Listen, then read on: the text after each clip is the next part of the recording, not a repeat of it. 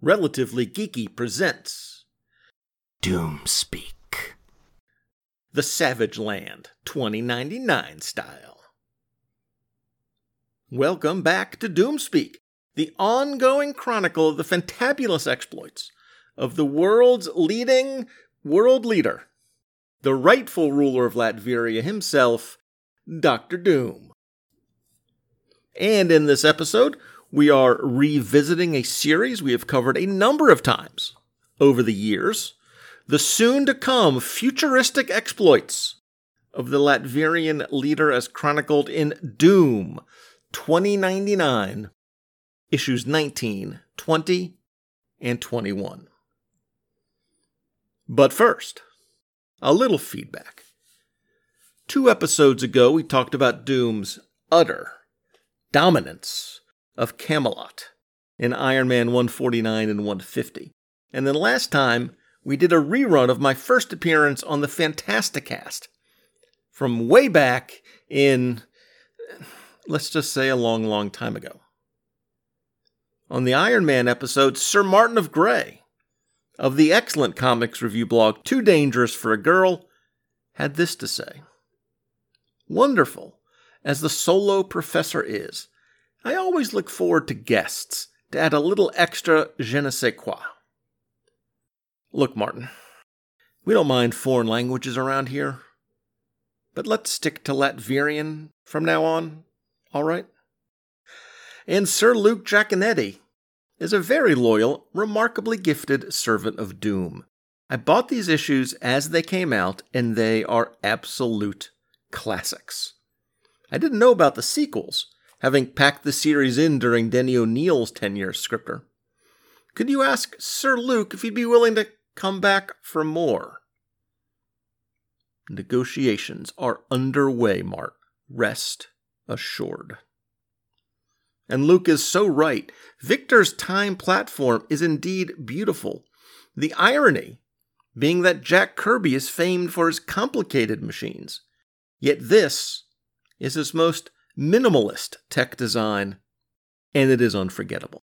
So we infer that Tony did the deed. So we infer that Tony did the deed with the damsel Eleonora. What if Tony started a lineage with her? He could actually be his own grandpa. like I said, Martin, you need to read those sequels. I like the art a lot, but over the years it became increasingly clear that what I really liked was the finish that Bob Layton gave to John Romita Jr.'s layouts. I thought I was seeing the work of J.R.J.R., but in retrospect, the really good stuff is Layton. Okay, he's overwhelming J.R.J.R., but the results are terrific. Seeing J.R.J.R. without Layton was a real shock to the system. Thank you, Martin, as always, for your feedback. Good points on the simplicity of Kirby's work on the time platform, sometimes the fewer lines, the better. Michael T. Geist also wrote in, complete with a photo of a fun sized Doctor Doom. I took trash out to the dumpster this morning and saved this Doom from a box of toys being thrown out. Then I listened to your latest podcast on the way to work, and perfect. It's a Doom Speak episode. Now, Michael, I can't speak fully for the entirety of the committee, though I obviously have some influence. But I think this does, in fact, fast track you to membership in the Friends of Old Doom. Congratulations, friend, and hail Doom. On the rerun episode featuring FF Annual 2, we got this missive from one of our neighbors to the north, Ranger Gord from the podcast Prairie Justice, and member in good standing of Friends of Old Doom. I believe I still have this episode on my computer under the Great Speeches playlist. Sure, I had to bump some Winston Churchill stuff to fit in, but hey, that bloke can find his own playlist. Doom shall fight in the panels. He shall fight in the gutters. He shall fight in the captions. Bah! He will never surrender. Keen insights as always, Gord. Max. From the Weird War podcast, poured one out for the late lamented Fantasticast. And Billy D said that the morning commute was made that much easier by listening to that old Fantasticast show. During the intro to that episode, I mentioned that I had spoken with half of the Fantasticast team about repurposing that audio and got the go ahead to do so. That's the half of the team that I'm in contact with to this day. The other half was unaware of that and did say he would not have given permission had he known. So that episode is not on our feed anymore, but I hope you enjoyed it while you had the chance.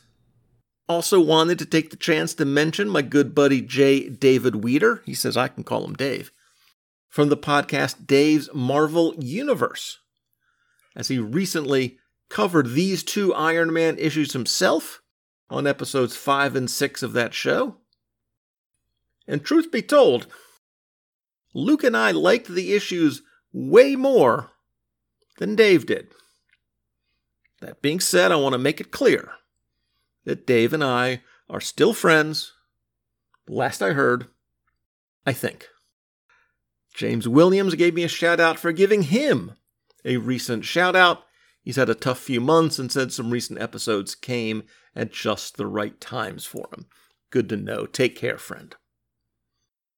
Social media support for the last two episodes came from Tim Price, from the Outcasters, Clinton from Coffee and Comics, Laurel, the chief executive at Longbox Crusade International Headquarters, Karen from Between the Pages, Robert Ludwig, the most sane man among us, Manuel from Truthful Comics, Chris Lydon 7, Old School Ross, Sir Iowa's Joe from the 21st Century Boys, The Days of High Adventure podcast, Vic and Phoenix, Randy Watts, Chris Willett, Chris from Professor Frenzy, Gene Hendricks, Dr. Ange, David Ace Gutierrez, Dave's Comic Heroes blog, Spy Vinyl, Kirk Spencer, Big Five Army, J. Jones Goldstein, the notorious JJG, and our listeners of the year, the kind and lovely Sutherlands from the Rad Adventures Network.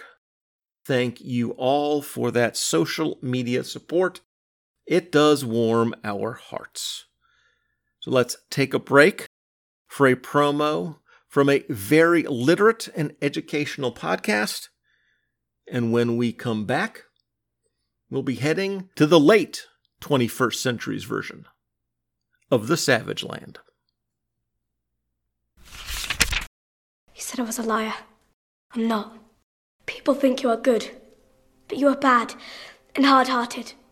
I'll let everyone know what you have done. I am a free human being with an independent will which I now exert to leave you. To marry you would kill me.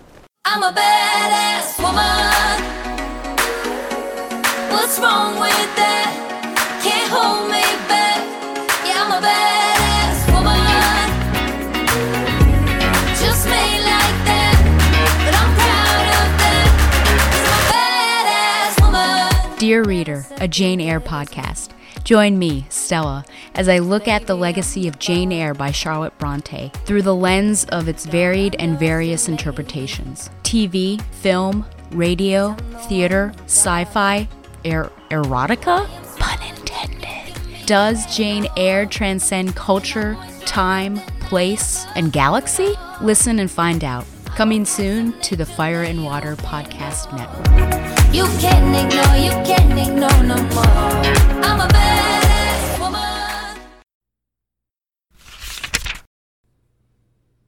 And we're back. Doom 2099 issues 19, 20, and 21 had cover dates of July, August, and September 1994. Each had a cover price of $1.50. All of the stories were scripted by our core team of writer John Francis Moore and artists Pat Broderick and John Nyberg. All of the covers are by Broderick. Since this is a continuous story, I'm going to run the synopses together for all three issues. So, what I'm saying is settle in for a while for these oxymoronic, pretty long summaries. And thanks go to the site UncannyXmen.net for having issue summaries on their site that formed the basis, the structure for the synopses that I present to you now. The cover of number 19 shows the various parts of Doom's armor, some of them in the huge maw of a dinosaur, some falling out of that monster's mouth. To the Savage Land. It does grab one's attention, and it certainly sets a tone. The story of issue 19, Uncreated Night, begins on an unnamed island in the South Pacific.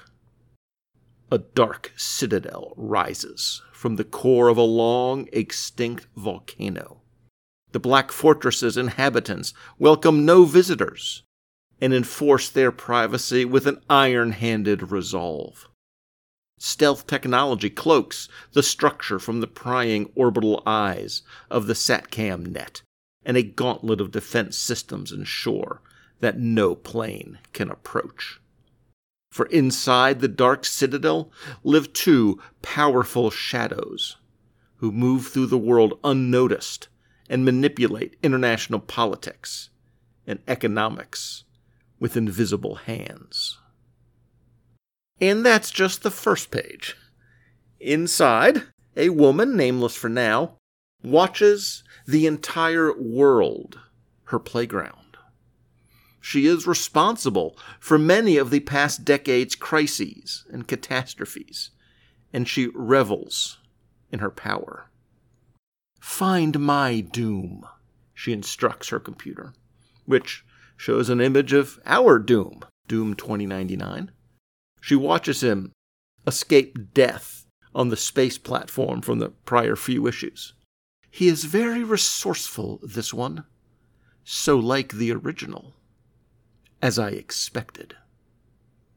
The computer reports that an earthquake has occurred. It tries to track Doom, but he's now underground, making that difficult.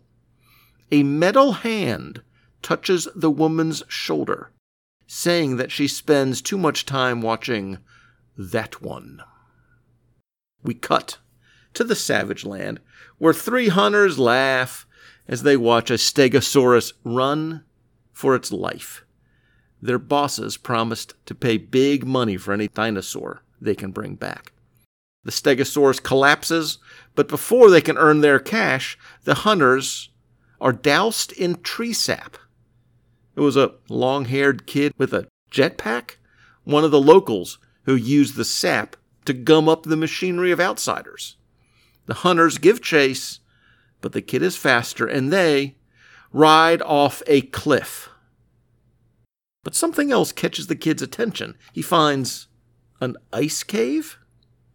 Maybe the recent earthquakes opened up a new tunnel from outside the valley. We learn that tunnels like this led the plunders to the savage land, opening it to every country and corporation looking for a new frontier to exploit.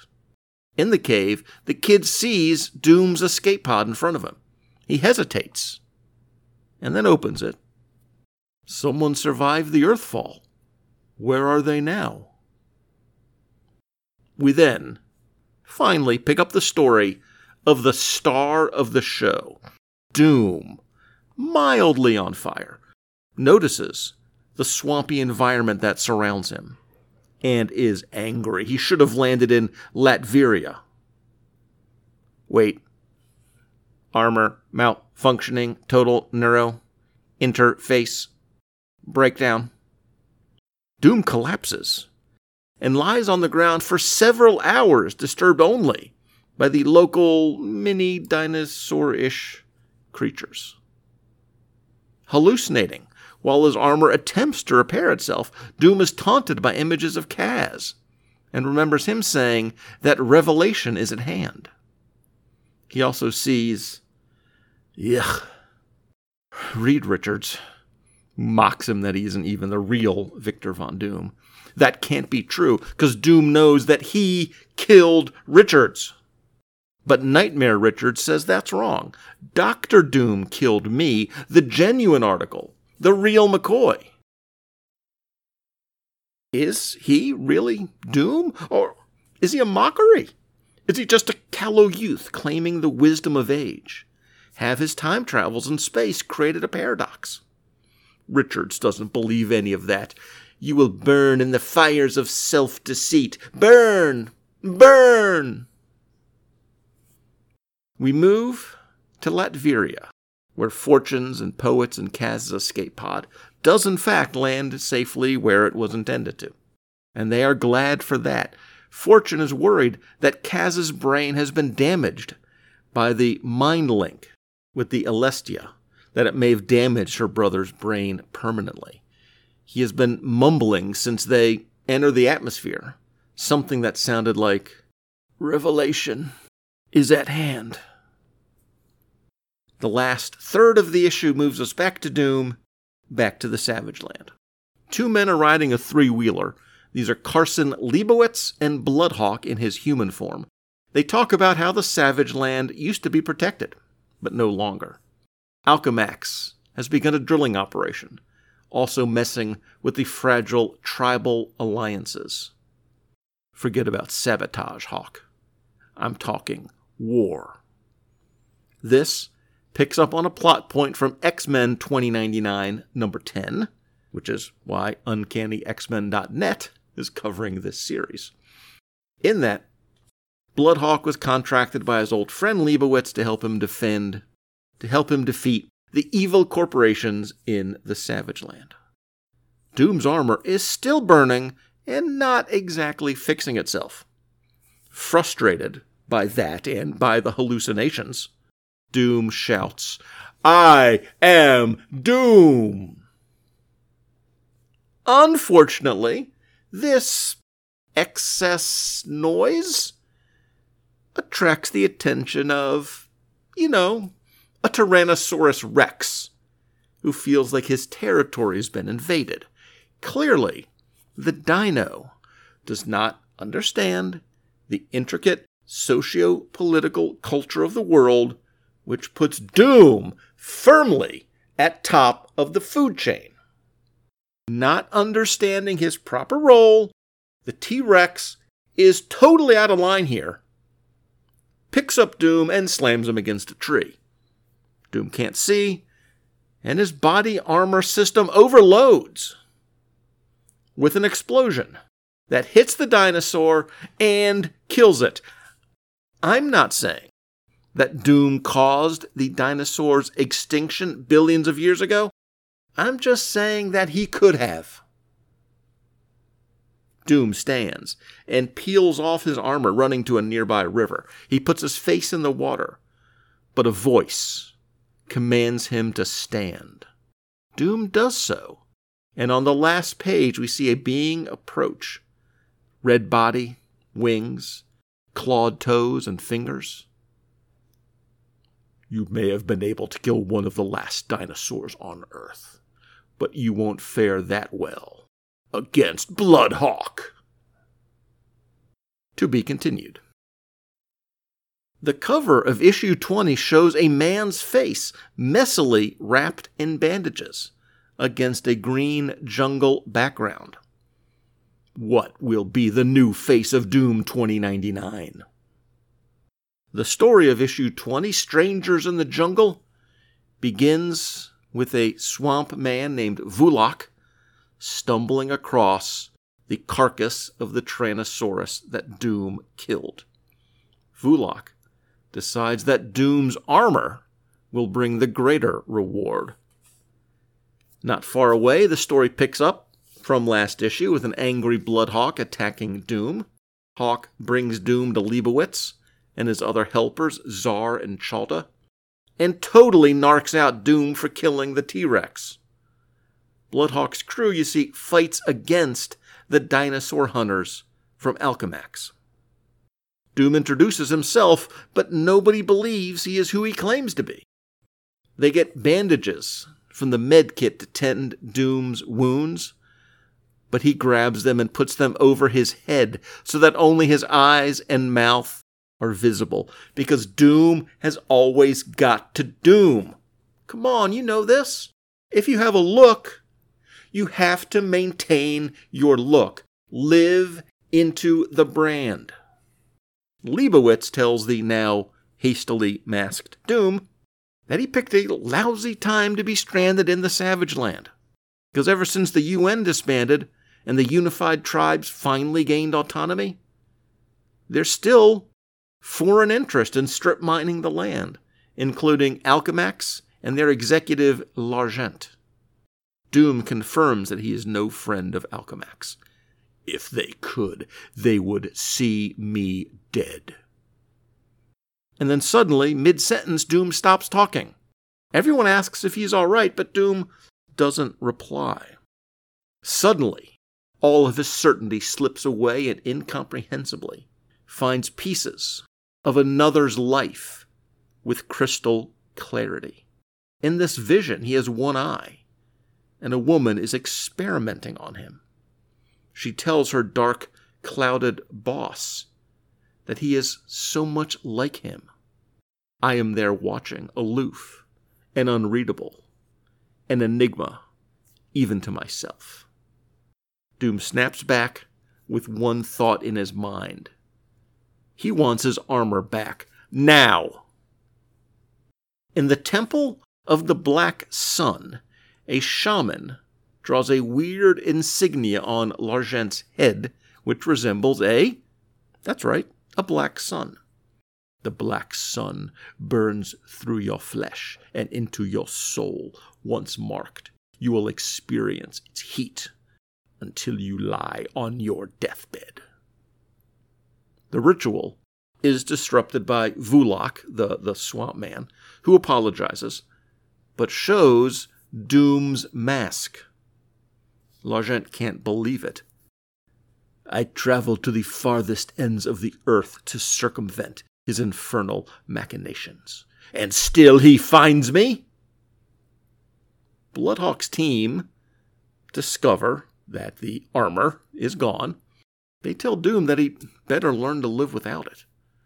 It's going to be hard to find. The Savage Land is an enormous place. Up in the sky, Bloodhawk and Czar scout the area for Doom's armor. Czar's solar tubes can keep him aloft, but he is jealous of Bloodhawk's mutant abilities. We learn that Bloodhawk owes Leibowitz some sort of debt and has chosen to repay him by helping out in the Savage Land. They conclude, correctly, that a swamper must have taken the armor. Bloodhawk mocks Doom for his reliance on the armor. Unless the metal shell is all that defines you, Doom says that he will go on alone, because no matter what, he will retrieve the armor. But everyone continues on with the joint effort. Doom learns of L'Argent's commitment to the swamp and his ability to talk his way into the inner circle of shaman leaders. There are reports that L'Argent has become unstable, reliant on Black Lotus extract. The group's boat is attacked by several angry swamp people. One of them beats Doom and dunks his bandaged head into the river, with a piranha approaching fast. Leibowitz kicks the tribesman, who loses his grip on Doom, and the piranha kills him instead. Bright lights suddenly appear, blinding everyone. Bloodhawk refuses to surrender but is shot by one of the hunters and drops into the river. He is fished out of the water. L'Argent wants to have a word with them all. Doom believes that the drilling might be responsible for the seismic activity that's been occurring recently. And then Doom stops in his tracks as he can't believe what he sees in front of him. His armor spiked to a tree. L'Argent, welcomes the strangers to the apocalypse. As the earth trembles below our feet, our civilized veneer will be stripped away, and our dark, savage hearts will stand revealed. He rambles on for a while, monologuing about children of the dark light and That technology is a false path that will be washed away in blood. Your blood, he does emphasize. The last page takes place somewhere in the Pacific. A caped man asks the mysterious woman from last issue if she has already found her knight in borrowed armor. The man tells her that, of all his opponents, she has been the most dangerous. Your games often prove deadly. To be continued in issue 21 the cover of which shows the mysterious woman from the prior two issues gazing at a globe or sort of crystal ball sort of thing, containing the bandaged Doctor Doom, the bunch of electrodes attached. The Shadow King.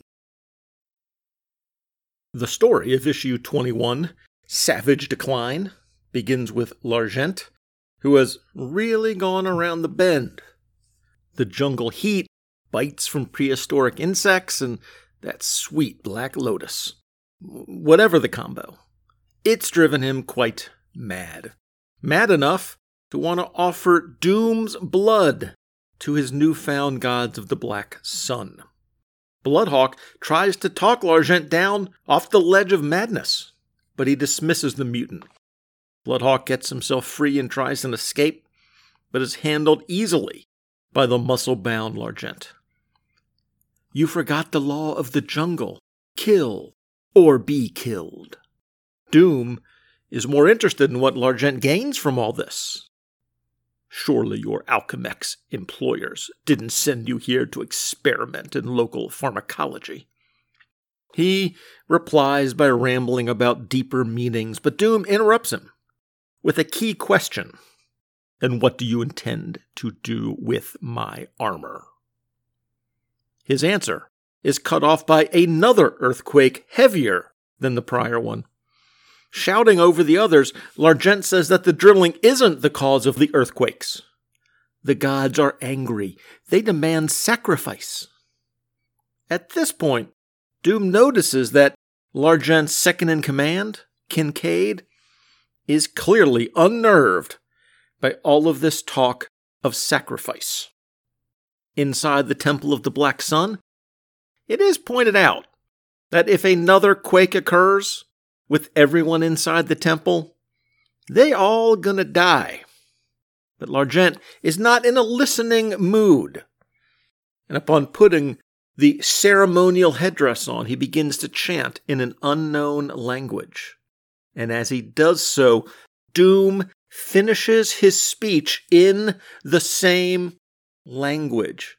None but the initiates know these words. Who are you? I am Victor Von Doom. He tries to add more, but L'Argent calls him a liar. Von Doom never leaves his island fortress. Who sent you here? Doom tries to say that he has no master, but the shaman blows the lotus drug extract into Doom's face. He begins to feel like he's caught in a centrifuge spinning around him. Doom tries to resist the lotus effects, but tumbles through a haze, a maze of confusion. I am Victor Von Doom, scientist, scholar, gypsy, monarch.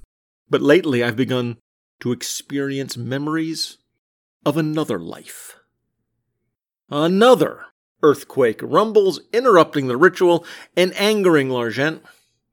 Bloodhawk and his friends and a few Alchemax hunters make it safely out of the temple, but Doom, L'Argent, and Kincaid are all trapped inside.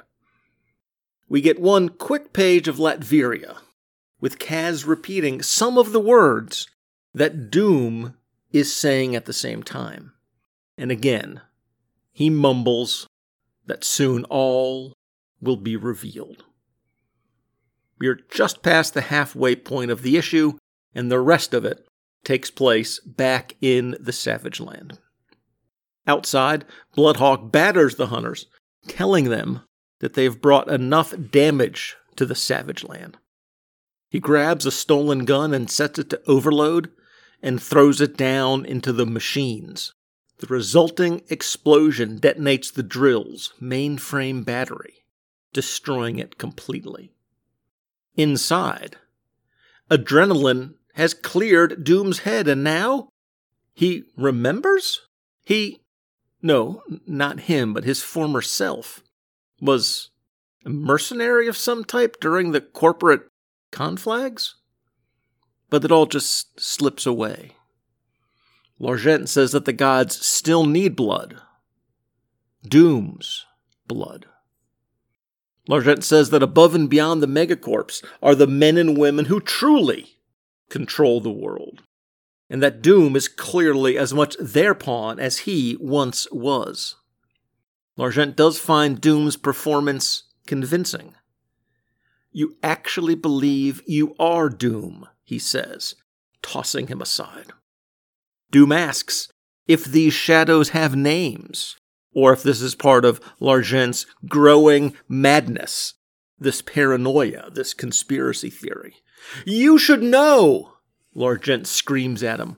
One of them is the man you pretend to be, Victor Von Doom. Before he can explain, L'Argent is shot right through the chest. He and Doom look up and find Kincaid. Actually, this guy replaced Kincaid, and he had a mission to terminate L'Argent should he prove to be a risk. One more shot kills L'Argent, after which Doom throws a dropped knife into the killer's chest, discovering him, this Kincaid, to be an android. An android of a design that Doom recognizes. But before he can look too closely, Doom notices that the android is about to. Baroom! The outside team has destroyed the final Alchemax machines. They see Doom emerge from the exploding temple, and he explains L'Argent's death.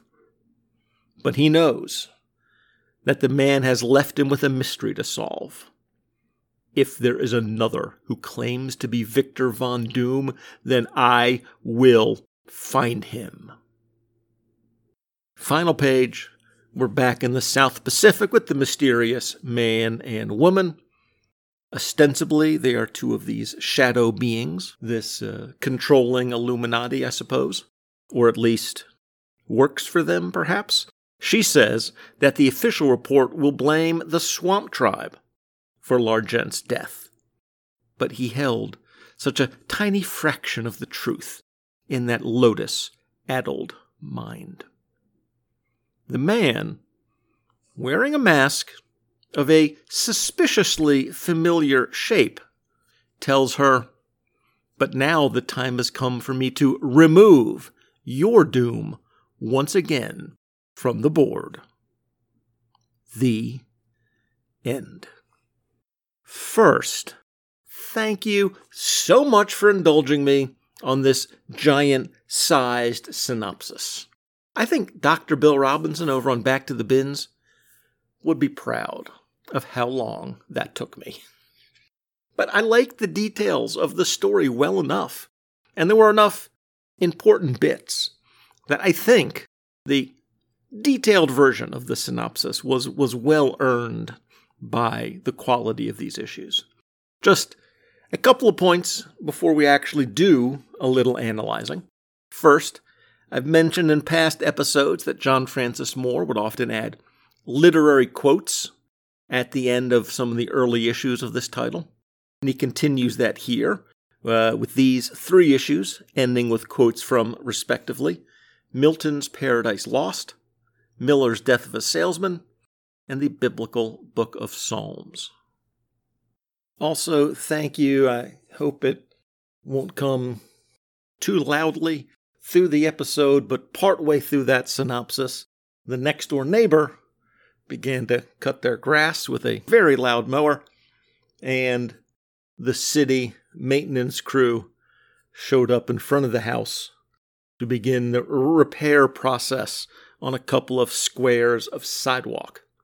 The first step of which is to completely destroy the squares of sidewalk that are currently out there. Again, hopefully not too much of that uh, ambient noise gets through to the recording. So, uh, to these issues, first, let's talk about the Savage Land. And I know that any alternative locale for a comic story can be controversial, can be unpopular among some fans. But I have to admit, I am a fan of the Savage Land. Maybe it's tangential to my deep fandom for the Warlord and Skartaris, and this is sort of Marvel's version thereof. I've not read a ton of Ka-Zar. I don't know, maybe a dozen issues or so, but I have enjoyed them. I like him, and I like this world. I don't know if there's a specific Ka-Zar as a part of the 2099 landscape. I don't think his name was mentioned as in these issues. There was a reference to the Plunders, his family name, so maybe that's as, as close as we got to having a Ka-Zar 2099. But I did like having a Savage Land 2099. So I was looking forward to this visit to the Savage Land, and it delivered what it was supposed to. First, that means dinosaurs. And I have to admit, even though Doom got a bit manhandled over these issues and is weakened and occasionally hallucinatory state, he did kill a dinosaur. So that made the rest of it acceptable. Doom versus Dino. That was a wild scene. You also need some sort of interaction with the unique aspects of the Savage Lands landscape. And in this case, that is L'Argent going crazy from the wacky weeds. So, for a Savage Land story without a Ka-Zar, or even without Shanna the She Devil, the location really worked for me for these issues. But even as a fan of this setting, I do confess that I was concerned about the prospect of spending three issues here. Not specifically here, but three issues somewhere that was not Latveria. Because we just spent two issues on the space station before that. I don't need my Doom stories to occur 100% in Latveria. He's not a DC character mystically tied to his particular city limits, but Latveria is an important part of Doom, and you don't want to separate him from there for too long. Like the other national leaders in the Marvel U, Namor, Black Panther, their setting, their locale, is a critical part of their character as well as their story. Doom fits into that category, of course. And I think he needs to stay, if not in Latveria, he needs to stay tethered to Latveria. So, three issues in the Savage Land seem like it might be a bit much. And perhaps it was, but it all worked out, I think. Does seem that we're heading back to Latveria next issue, and I think that's good. Uh, that'll be welcome. There is a change to the creative team coming a few issues down the road. And I do wonder how far in advance something like that in general is known, or at least in this case was known. Because these sort of travelogue stories that we've had, these stories away from the home base, I wonder if they were intended to be wheel spinning, to set the stage for the transition. Or maybe it's more likely that perhaps the sense of wheel spinning is what set the stage for the upcoming shakeup. No information on that whatsoever, just some random thoughts. But that being said, I enjoyed this journey to the Savage Land. I think it did more for the overall Doom story than the space platform adventure did. And also the Fall of the Hammer crossover from before that. We got a lot of info about the state of the 2099 world, the big corporations who run it all, and then we get the hint, the news, the fact that there are shadow movers behind those corporations. I'm not a big fan of the real world conspiracy theory of the Illuminati, you know, seven or eight or nine, whatever the number is, super rich oligarch families who pull all the world's strings. But for fiction, I'll allow it. It certainly simplifies what in the real world is a rather complex web of socio, politico, educational, economic interconnections and, and transactions. And of course, the mystery of who those folk are, especially the cloaked and masked fellow who looks just a little bit doomish, I'm intrigued by that. I liked the couple of pages we spent in the South Pacific for each of those issues. I'm looking for a confrontation soon between our doom and maybe this other doom. And fortunately, our lead character is looking for a confrontation too. So if that doesn't happen next issue, or maybe by the one after that, I'll be sorely disappointed.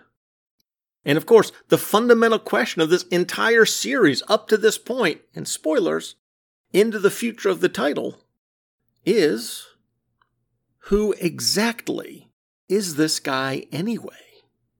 After the first handful of issues, we all kind of accepted that this somehow is the actual factual doom. And then that's been called into question again in this story arc.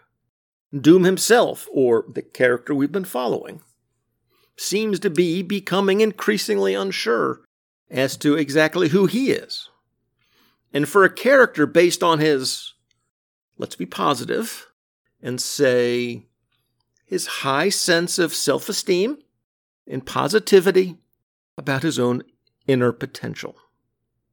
Yes, sure, some could call that arrogance, I suppose, but anyway, for a character based so much on his quote unquote arrogance, giving him some self doubt, some identity questioning, that's a big deal. That's a major change, which is one of the advantages of these alternate universe scenarios. The ultimate universe, Earth 2 or 2099. You can put your characters through the ringer, or at least through different ringers than you can in their main universe. And to me, this alternate take, not just on the character of Doom, but this alternate take on the concept and the world and the character of Doom is one of the reasons I love this series so much. And that wraps up our journey to the Savage Land circa 2099, which was a little long, perhaps, possibly two and a half issues of solid story spread out over three. Has been a long time away from Latveria, and I, for one, am ready to get back but these issues told a good story, and most importantly, they pushed the overall big picture of the plot forward and made some exciting promises. Only time will tell if they deliver on those promises.